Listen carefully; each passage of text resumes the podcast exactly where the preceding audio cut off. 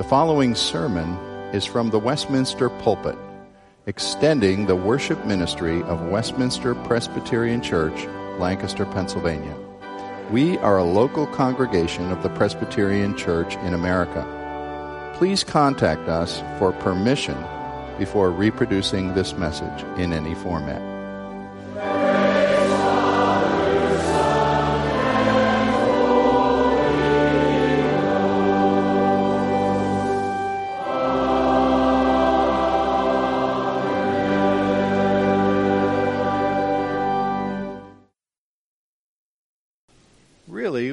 Why should we trust the Bible? I've tried to see a span of things from the fact that our God is a God who speaks, who reveals himself. He undertook that mysterious process we call inspiration, breathing out his word into individuals who wrote as human beings. And yet, what they wrote as human beings, weak sinners that they were, can be regarded as the Word of God. Last week we talked about inerrancy, a difficult concept for some to get their minds around. Today we're talking about another subject, the sufficiency of the Bible. And I have several more after this, a few weeks yet to go on this. I'm reading from two texts. First of all, 2 Timothy chapter 3. We did read this text earlier and looked at it for one aspect of this consideration. I'm making another emphasis from it today than we did at that time. 2 Timothy 3, starting at verse 12. Paul writes, Indeed, all who desire to live a godly life in Christ Jesus will be persecuted, while evil people and impostors will go on from bad to worse, deceiving and being deceived. But as for you, continue in what you have learned and have firmly believed, knowing from whom you learned it and how, from childhood, you have been acquainted with the sacred writings which are able to make you wise for salvation through faith in Christ Jesus. All scripture is breathed out by God and profitable for teaching, for reproof, for correction, and for training in righteousness, that the man of God may be complete, equipped for every good work. And then another passage which actually doesn't mention scripture specifically, but it certainly borders upon what scripture does. 2 Peter chapter 1 starting at verse 3. Christ's divine power has granted to us all things that pertain to life and godliness through the knowledge of him who called us to his own glory and excellence, by which he has granted to us his precious, very great promises, so that through them you may become partakers of the divine nature, having escaped from the corruption that is in the world because of sinful desire. We pray God would bless this, His holy word, as we consider its application to ourselves. I read not so long ago about two curious individuals. There are people like this in our society, of course, or once in a while they surface in the newspapers. This was a while ago. Homer and Langley Collyer were the sons of a very successful New York physician. I believe the father would have lived about a century ago. Both men graduated from Columbia University, and their parents died in the 1920s. And they were left a brownstone mansion on Fifth Avenue in New York to live in and an ample supply of money from a, an estate that would supply their needs quite ably. Even though these men apparently were gifted and they were college graduates, actually Langley briefly had some appearances as a concert pianist at, and once at Carnegie Hall. But they never apparently were gainfully employed, either of them, all of their lives. And increasingly, they became recluses living in their mansion in New York City not venturing out most of the time. Homer almost never came out, and it was believed that he had become blind in middle age. But the mansion appeared to have its windows boarded up, the doors were triple locked, and uh, the whole exterior was neglected. neighbors didn't see these two men except that Langley, if you were observant, would go out at night after dark and sort of haunt the trash that people left at the curb and pull out key pieces that he thought were valuable and carry them home to be stored in the mansion. Well, this went on for a long time. People hardly knew whether that house was occupied, but it was for a couple decades this way. And then in 1947, one day, neighbors complained of a serious odor coming from the house, and the police were called. The police had a hard time getting in, just entering. They had to rip boards off a window and break the window. The doors were impassable. And fight their way through piles of trash that just filled the entire place. And sure enough, they found two dead bodies. Homer had apparently been dead already about a week. And Langley wasn't found at first, but interestingly and in a cruel irony, his body was found crushed under a pile of junk, which apparently the brothers had built as a collapsing booby trap meant to deter anyone who came in as an intruder. Langley was caught in his own burglar machine and crushed by it. What a tragedy.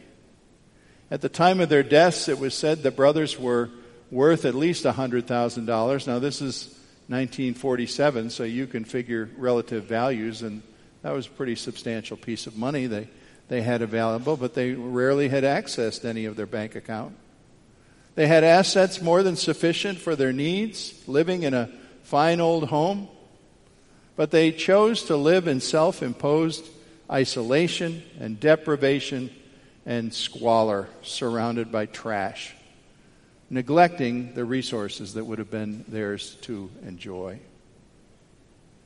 I suggest there can be and are some Christians who embrace salvation in Jesus Christ, their risen Lord, and yet their relationship to the resources available to them, the spiritual resources of knowing the Word of God and, and being part of the church of God and taking hold of the things that 1 Peter 1 4 calls an inheritance that cannot be defiled, that is kept in heaven for you, these people choose hardly to avail themselves of those things. And instead, neglecting the Word of God, they scour the wreckage of worldly wisdom and scraps of knowledge that mankind would give, or their own practical common sense, they would, might call it, that really is worthless knowledge in place of the priceless truths that God makes available in His Word.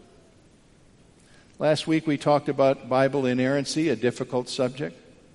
Many of you know that one who led the way on that particular truth and organizing councils of scholars and helping to achieve written statements and definitions about inerrancy was Dr. James Boice of Philadelphia in the late 70s and 80s in particular, that Council on Biblical Inerrancy met and did wonderful work. And having felt that they had achieved uh, statements that they wanted to make, they disbanded the council. But near the end of his life, I heard Jim Boice say, and he said in writing as well, that not that inerrancy was now unimportant, it was still very important, but he said, You know, I feel like there's another issue moving to the forefront. And he said, That issue is the sufficiency of the Word of God. Do we really regard what God has given us in His Word as the primary resource of truth, or do we think we have to bring other things of this world alongside it to make it somehow more effective? Is the Bible as it stands alone our prime, sufficient, and complete resource? Or do we have to come in, for example, in worship and instead of going to the Bible to find out how to worship, do we, do we adopt the ways of the world and say what we need is to learn from the theatrical people and the entertainment performers? Or will we replace counseling that is based on the view of man from the Bible, that is truly biblical counseling, with humanistic psychology and psychiatry saying, well, man knows better about these things? We might be people who would claim that we say the Bible is authoritative, it's inerrant, and yet in the way we behave, we really set it aside. And we say, well, something else is better, or at least must be brought alongside the Bible to meet people's needs today? Well, let me begin my first point with a definition of this topic. What do we mean when we talk about the sufficiency of Scripture? Now, I read for you from 2 Timothy 3:16 and 17. Very familiar verse.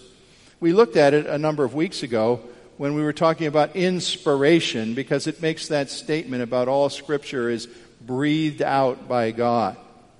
But I didn't emphasize on that previous occasion the, the rest of its meaning that's there, and I hope you might think about that today when it says it is profitable for teaching, reproof, correction, and training in righteousness, that the Christian person may be complete, complete, equipped for every good work. Do we really understand the wonderful, amazing resource that we have? You know, one of the great dangers is that the Bible just becomes so familiar that you, you no longer appreciate as you read it and memorize it or speak about it or study it how fantastic it really is. Like other ministers, I have hundreds of books, and we ministers often joke about it's a, it's a disease you catch when you're ordained to the ministry. All these great books are there reference works, Bible commentaries, books on counseling, theology, church history, and most pastors have hundreds of them. But if someone said to me, Quick, Rogers, you're needed in New Guinea, and we're going to put you on a plane for New Guinea, and uh, under the circumstances, uh, you're going to have a ministry there of a month's time, and you can't take a lot with you. You can take a carry on bag, and so you're going to have to decide what books go and what you can fit in a carry on bag. Well, in one way, that would be a big challenge, but in another way, it wouldn't be a challenge at all. Because the one book, of course, would be the Bible the incomparable, crucial tool without which we cannot teach or preach the gospel of Jesus Christ. And when we have that one tool, we really can, if we're driven to it, dispense with all other writings, all other books of wisdom that indeed have helpful things in them. But they are not the incomparable truth of God in the way the Scripture is.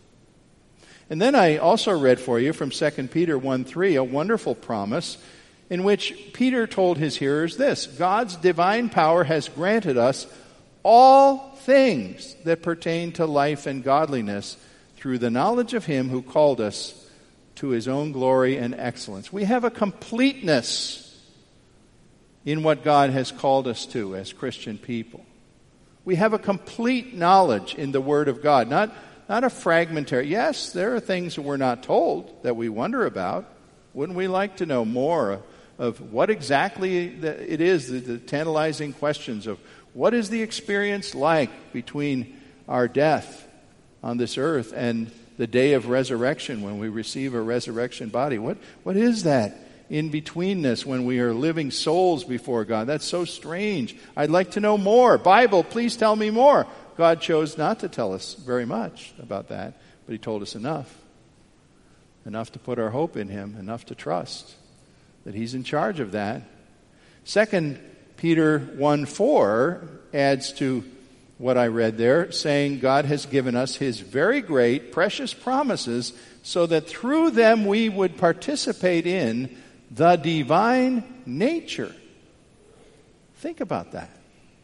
It's saying that by knowing Scripture, we actually have God by the Holy Spirit dwelling in us, and we are actually those who can say, Christ in me and I in Christ.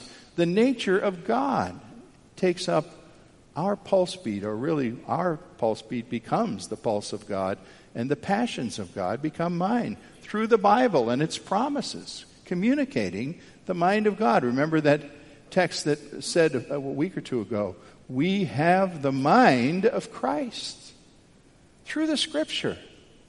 So there really can't be anyone who can claim, uh, whether they're a brand new Christian, a young person, eight years old, ten years old, or a Christian walking with the Lord for many decades who's been through much study. No one can say, I'm incomplete, I'm deficient, I don't have what I need to be a Christian. These texts say otherwise. Everything you need is given you as you have the revelation of God in the precious promises of Scripture. So there's this sense of sufficiency. Yes, we need to keep on learning, and we're going to mature, and we're going to know truth better as we go on in Christ. But from the start, we start out with everything we need. We don't need a second blessing that some talk about. We don't need a mystical secret knowledge. We don't have to speak in other languages and have someone translate. Those were signs for the book of Acts that are not for today. We don't need an ecstatic prophetic utterance that would put us on some higher plane of Christian life. We have everything we need here in God's Word. We often mention the documents that came out of the Puritan period after the Reformation, or really during the Reformation. Uh, the Westminster Confession of Faith, of course, is something we look to as a human formulation of made by 150 men working together in London over a period of years in the 1640s. Here's what they said on this subject of the sufficiency of Scripture. Quote, the whole counsel of God concerning all things necessary for his glory, man's salvation, faith, and life is either expressly set down in Scripture or by good and necessary consequence may be deduced from Scripture. And so unto this, nothing at any time needs to be added, whether by new revelations of the Spirit or traditions of men. There are churches that say, oh, yes, we believe the Scriptures like you Reformed Protestants do, but we also think the traditions of men, i.e., the councils, the church councils, and the pronouncements of the bishops and the pope, that they stand alongside on an equal level. And we say, no, no. We're complete if we have this. This is the sufficient truth. It does not mean every knowledge of every item in the world is contained here, but it means everything we need to know and worship our God and Savior is here. If you want to know the rules of baseball, or the chemistry behind your DNA, or how to program a computer, or repair a transmission, or speak Mandarin Chinese, you need to read something else. You need to go to another source of human knowledge. No one's telling you that is here. But everything we need for life and godliness to know God is here. That's affirmed again by another document of the Puritans, the Westminster Shorter Catechism, question three. We used this in worship just a week or two ago. The question is, what do the scriptures principally teach? The answer given is this The scriptures principally teach what man is to believe concerning God and what duty God requires of men. Now, on those subjects, what, what we are to believe concerning God and what duties God requires, we would say the scriptures are exhaustive and sufficient, and there's no other resource that we put beside them to learn about those exclusive topics. Sufficiency means God has told us what we need, everything we need, to know Him and enjoy eternal life in Christ. Well, for my second point today, my second point has three parts, but there's no third point. So this is one long point with three parts. I want to talk about some practical applications of this doctrine of the Bible's sufficiency. And certainly one point is that we have everything we need in the Bible for salvation in Christ. No one can tell us, well, I wasn't able to come to Christ because I didn't have a sufficient knowledge. Well, if you had a Bible, you did have the sufficient knowledge. Now and then I'll talk to somebody from outside our congregation, maybe a new visitor, maybe someone who's just begun to have familiarity here, and they say, Well, uh, I, some people have been bold enough to make these kind of comments to me. They say, You know, I, I worry about your church in one way. It doesn't seem like you're very evangelistic. Uh, and I say, Well, tell me more. What, you I try not to be offensive. I want to hear what they're thinking. And I say, What do you mean exactly? Explain that to me. And they say, Well, you know, the church I went to, there's, a, there's an altar call at the end of every service. And people are supposed to come and come to the front and indicate to everyone that they've made a decision for Christ and maybe they come for prayer or counsel. And you don't do that. And uh, so I don't think you're very evangelistic.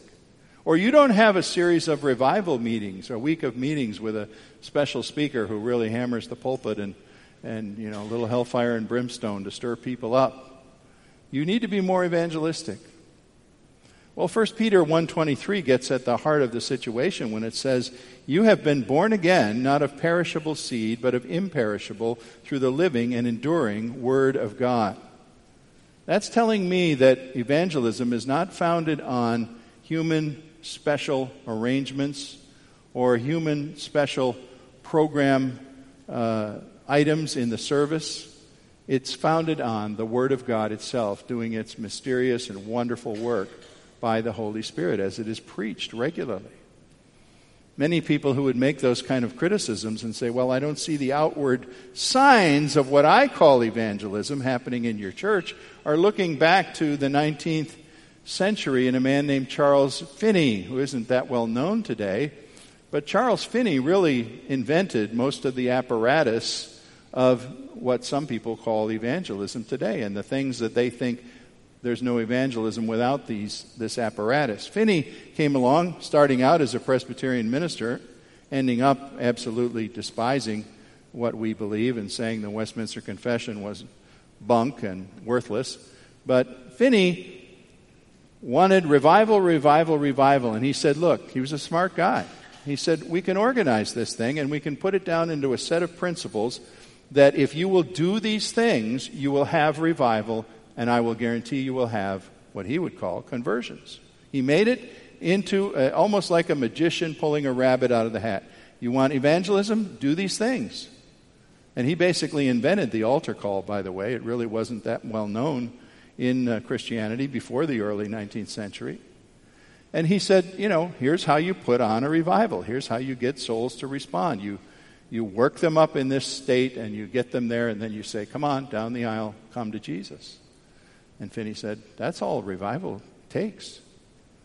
Well, I read in Romans 10:8 that Paul said, Look, we're not about just sponsoring spectacular things. He said, We're not telling you to look for Jesus' strange image he gave there, leaping out of heaven or leaping out of hell. He said, The word, that is the gospel, is near to you. It's in your mouth and your heart. And if you confess with your mouth Jesus is Lord and believe in your heart God raised him from the dead, you'll be saved.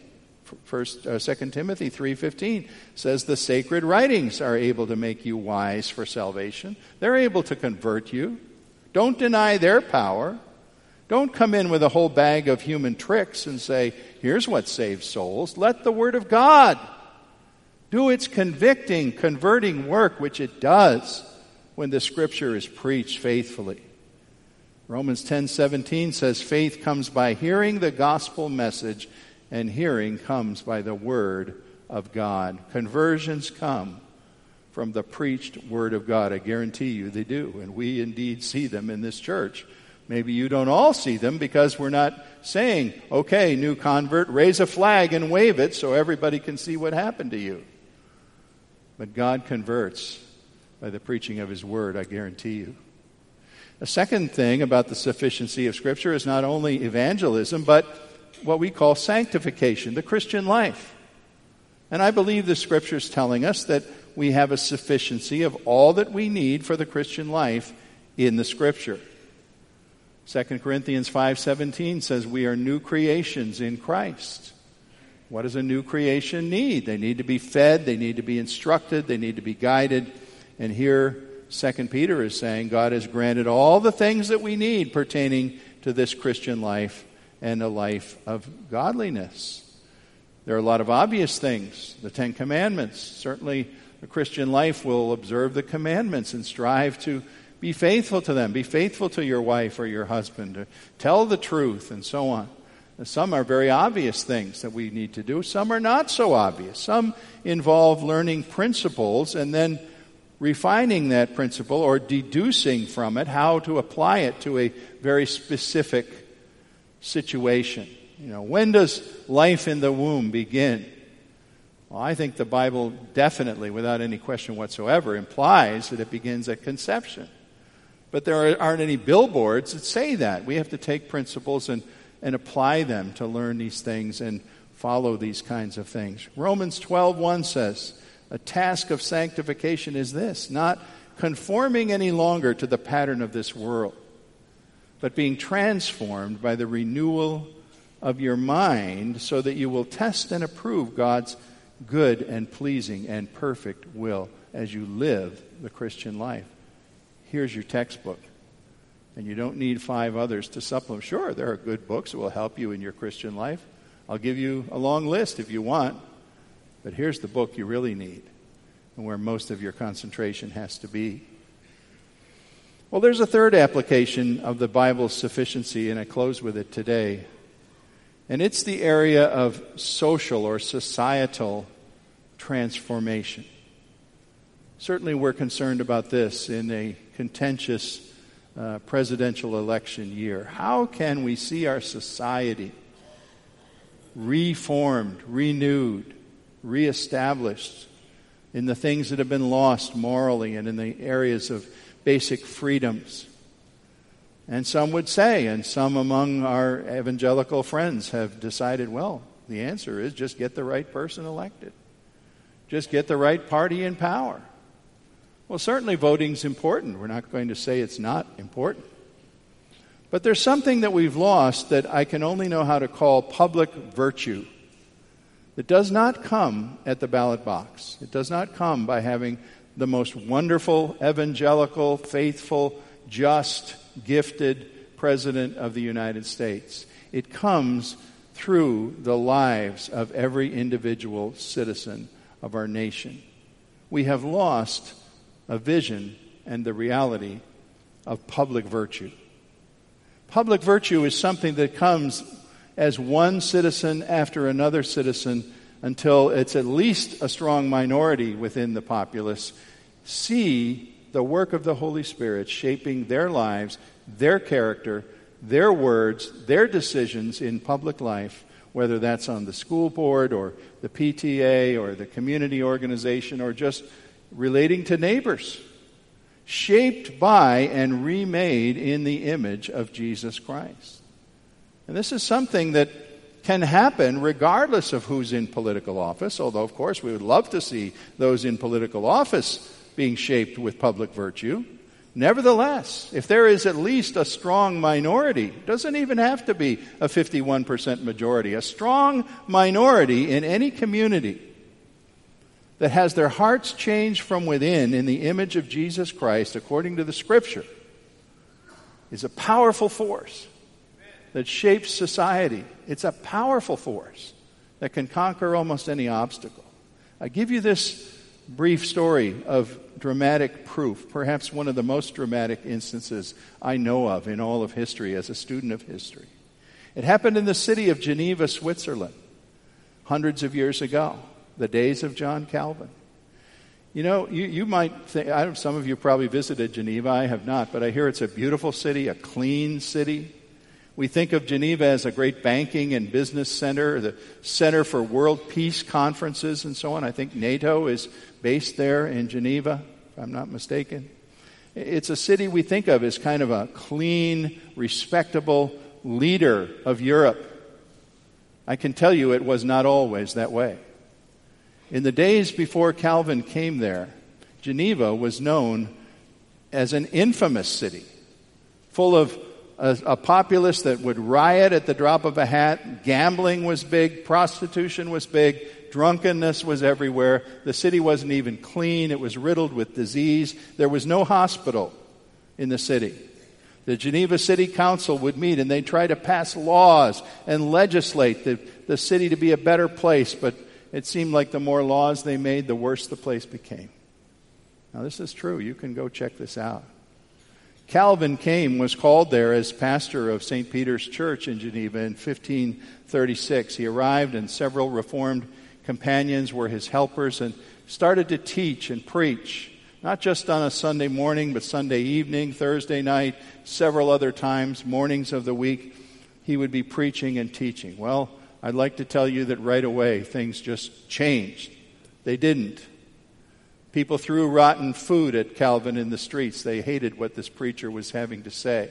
They didn't want him. They called him names. They, they said all kinds of blasphemous things about him. And at the end of two years, the council was not getting along with him. And they said, Calvin, I think you better leave.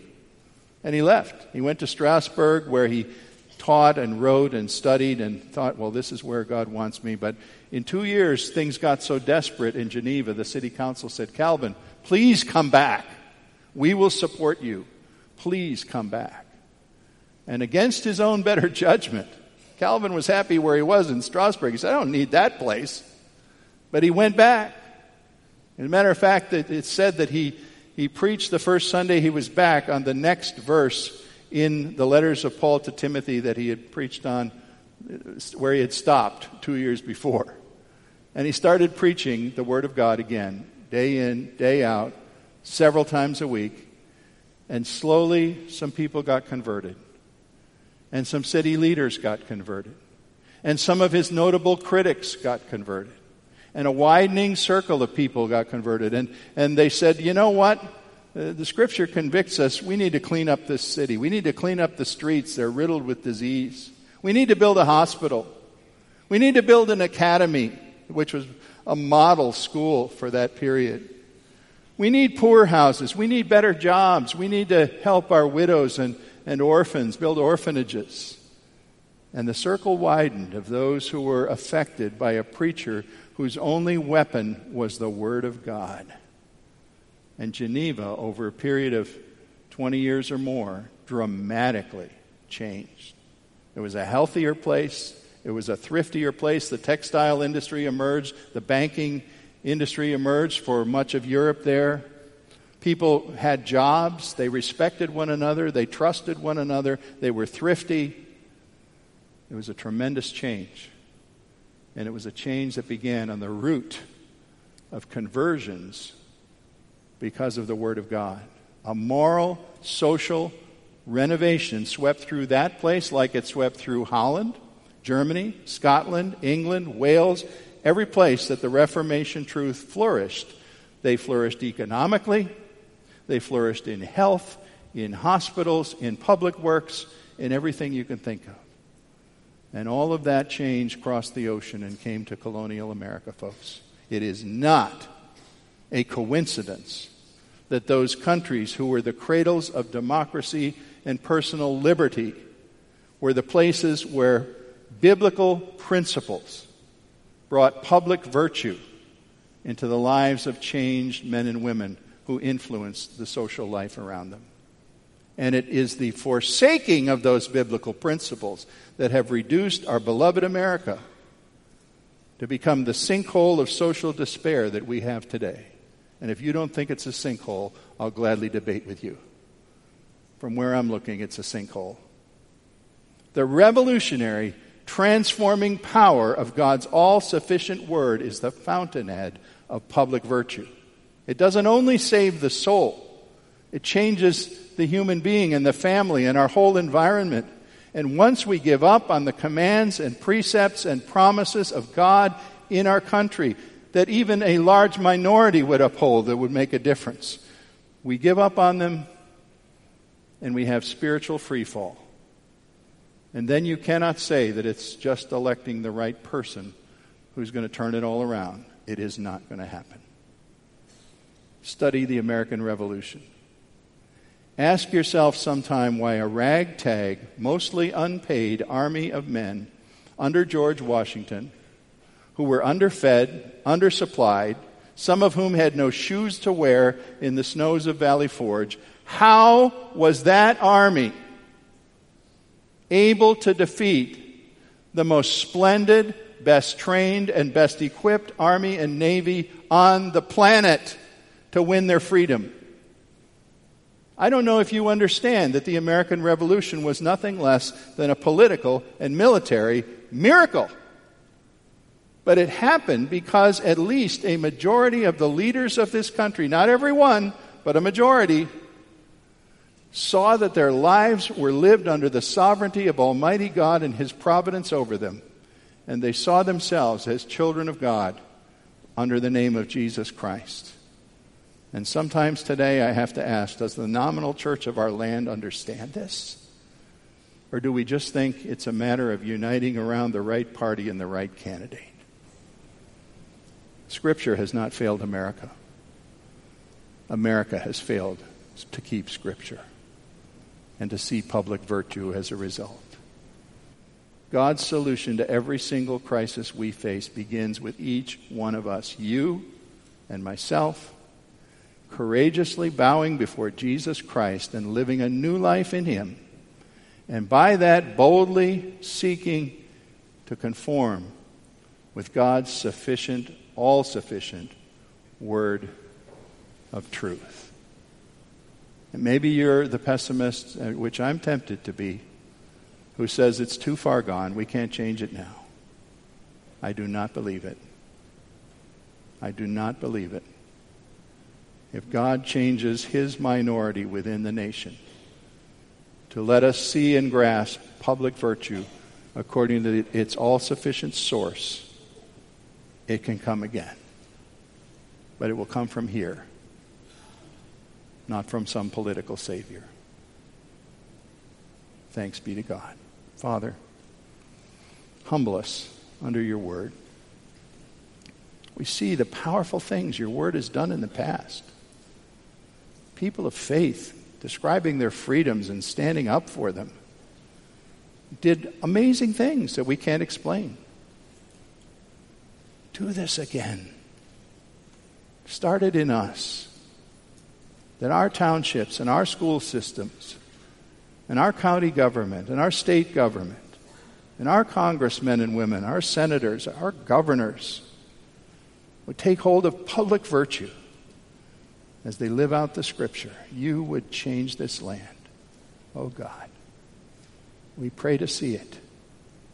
Let us not stop asking for it. May we see it again in our day. May Christ our Lord be glorified. Amen.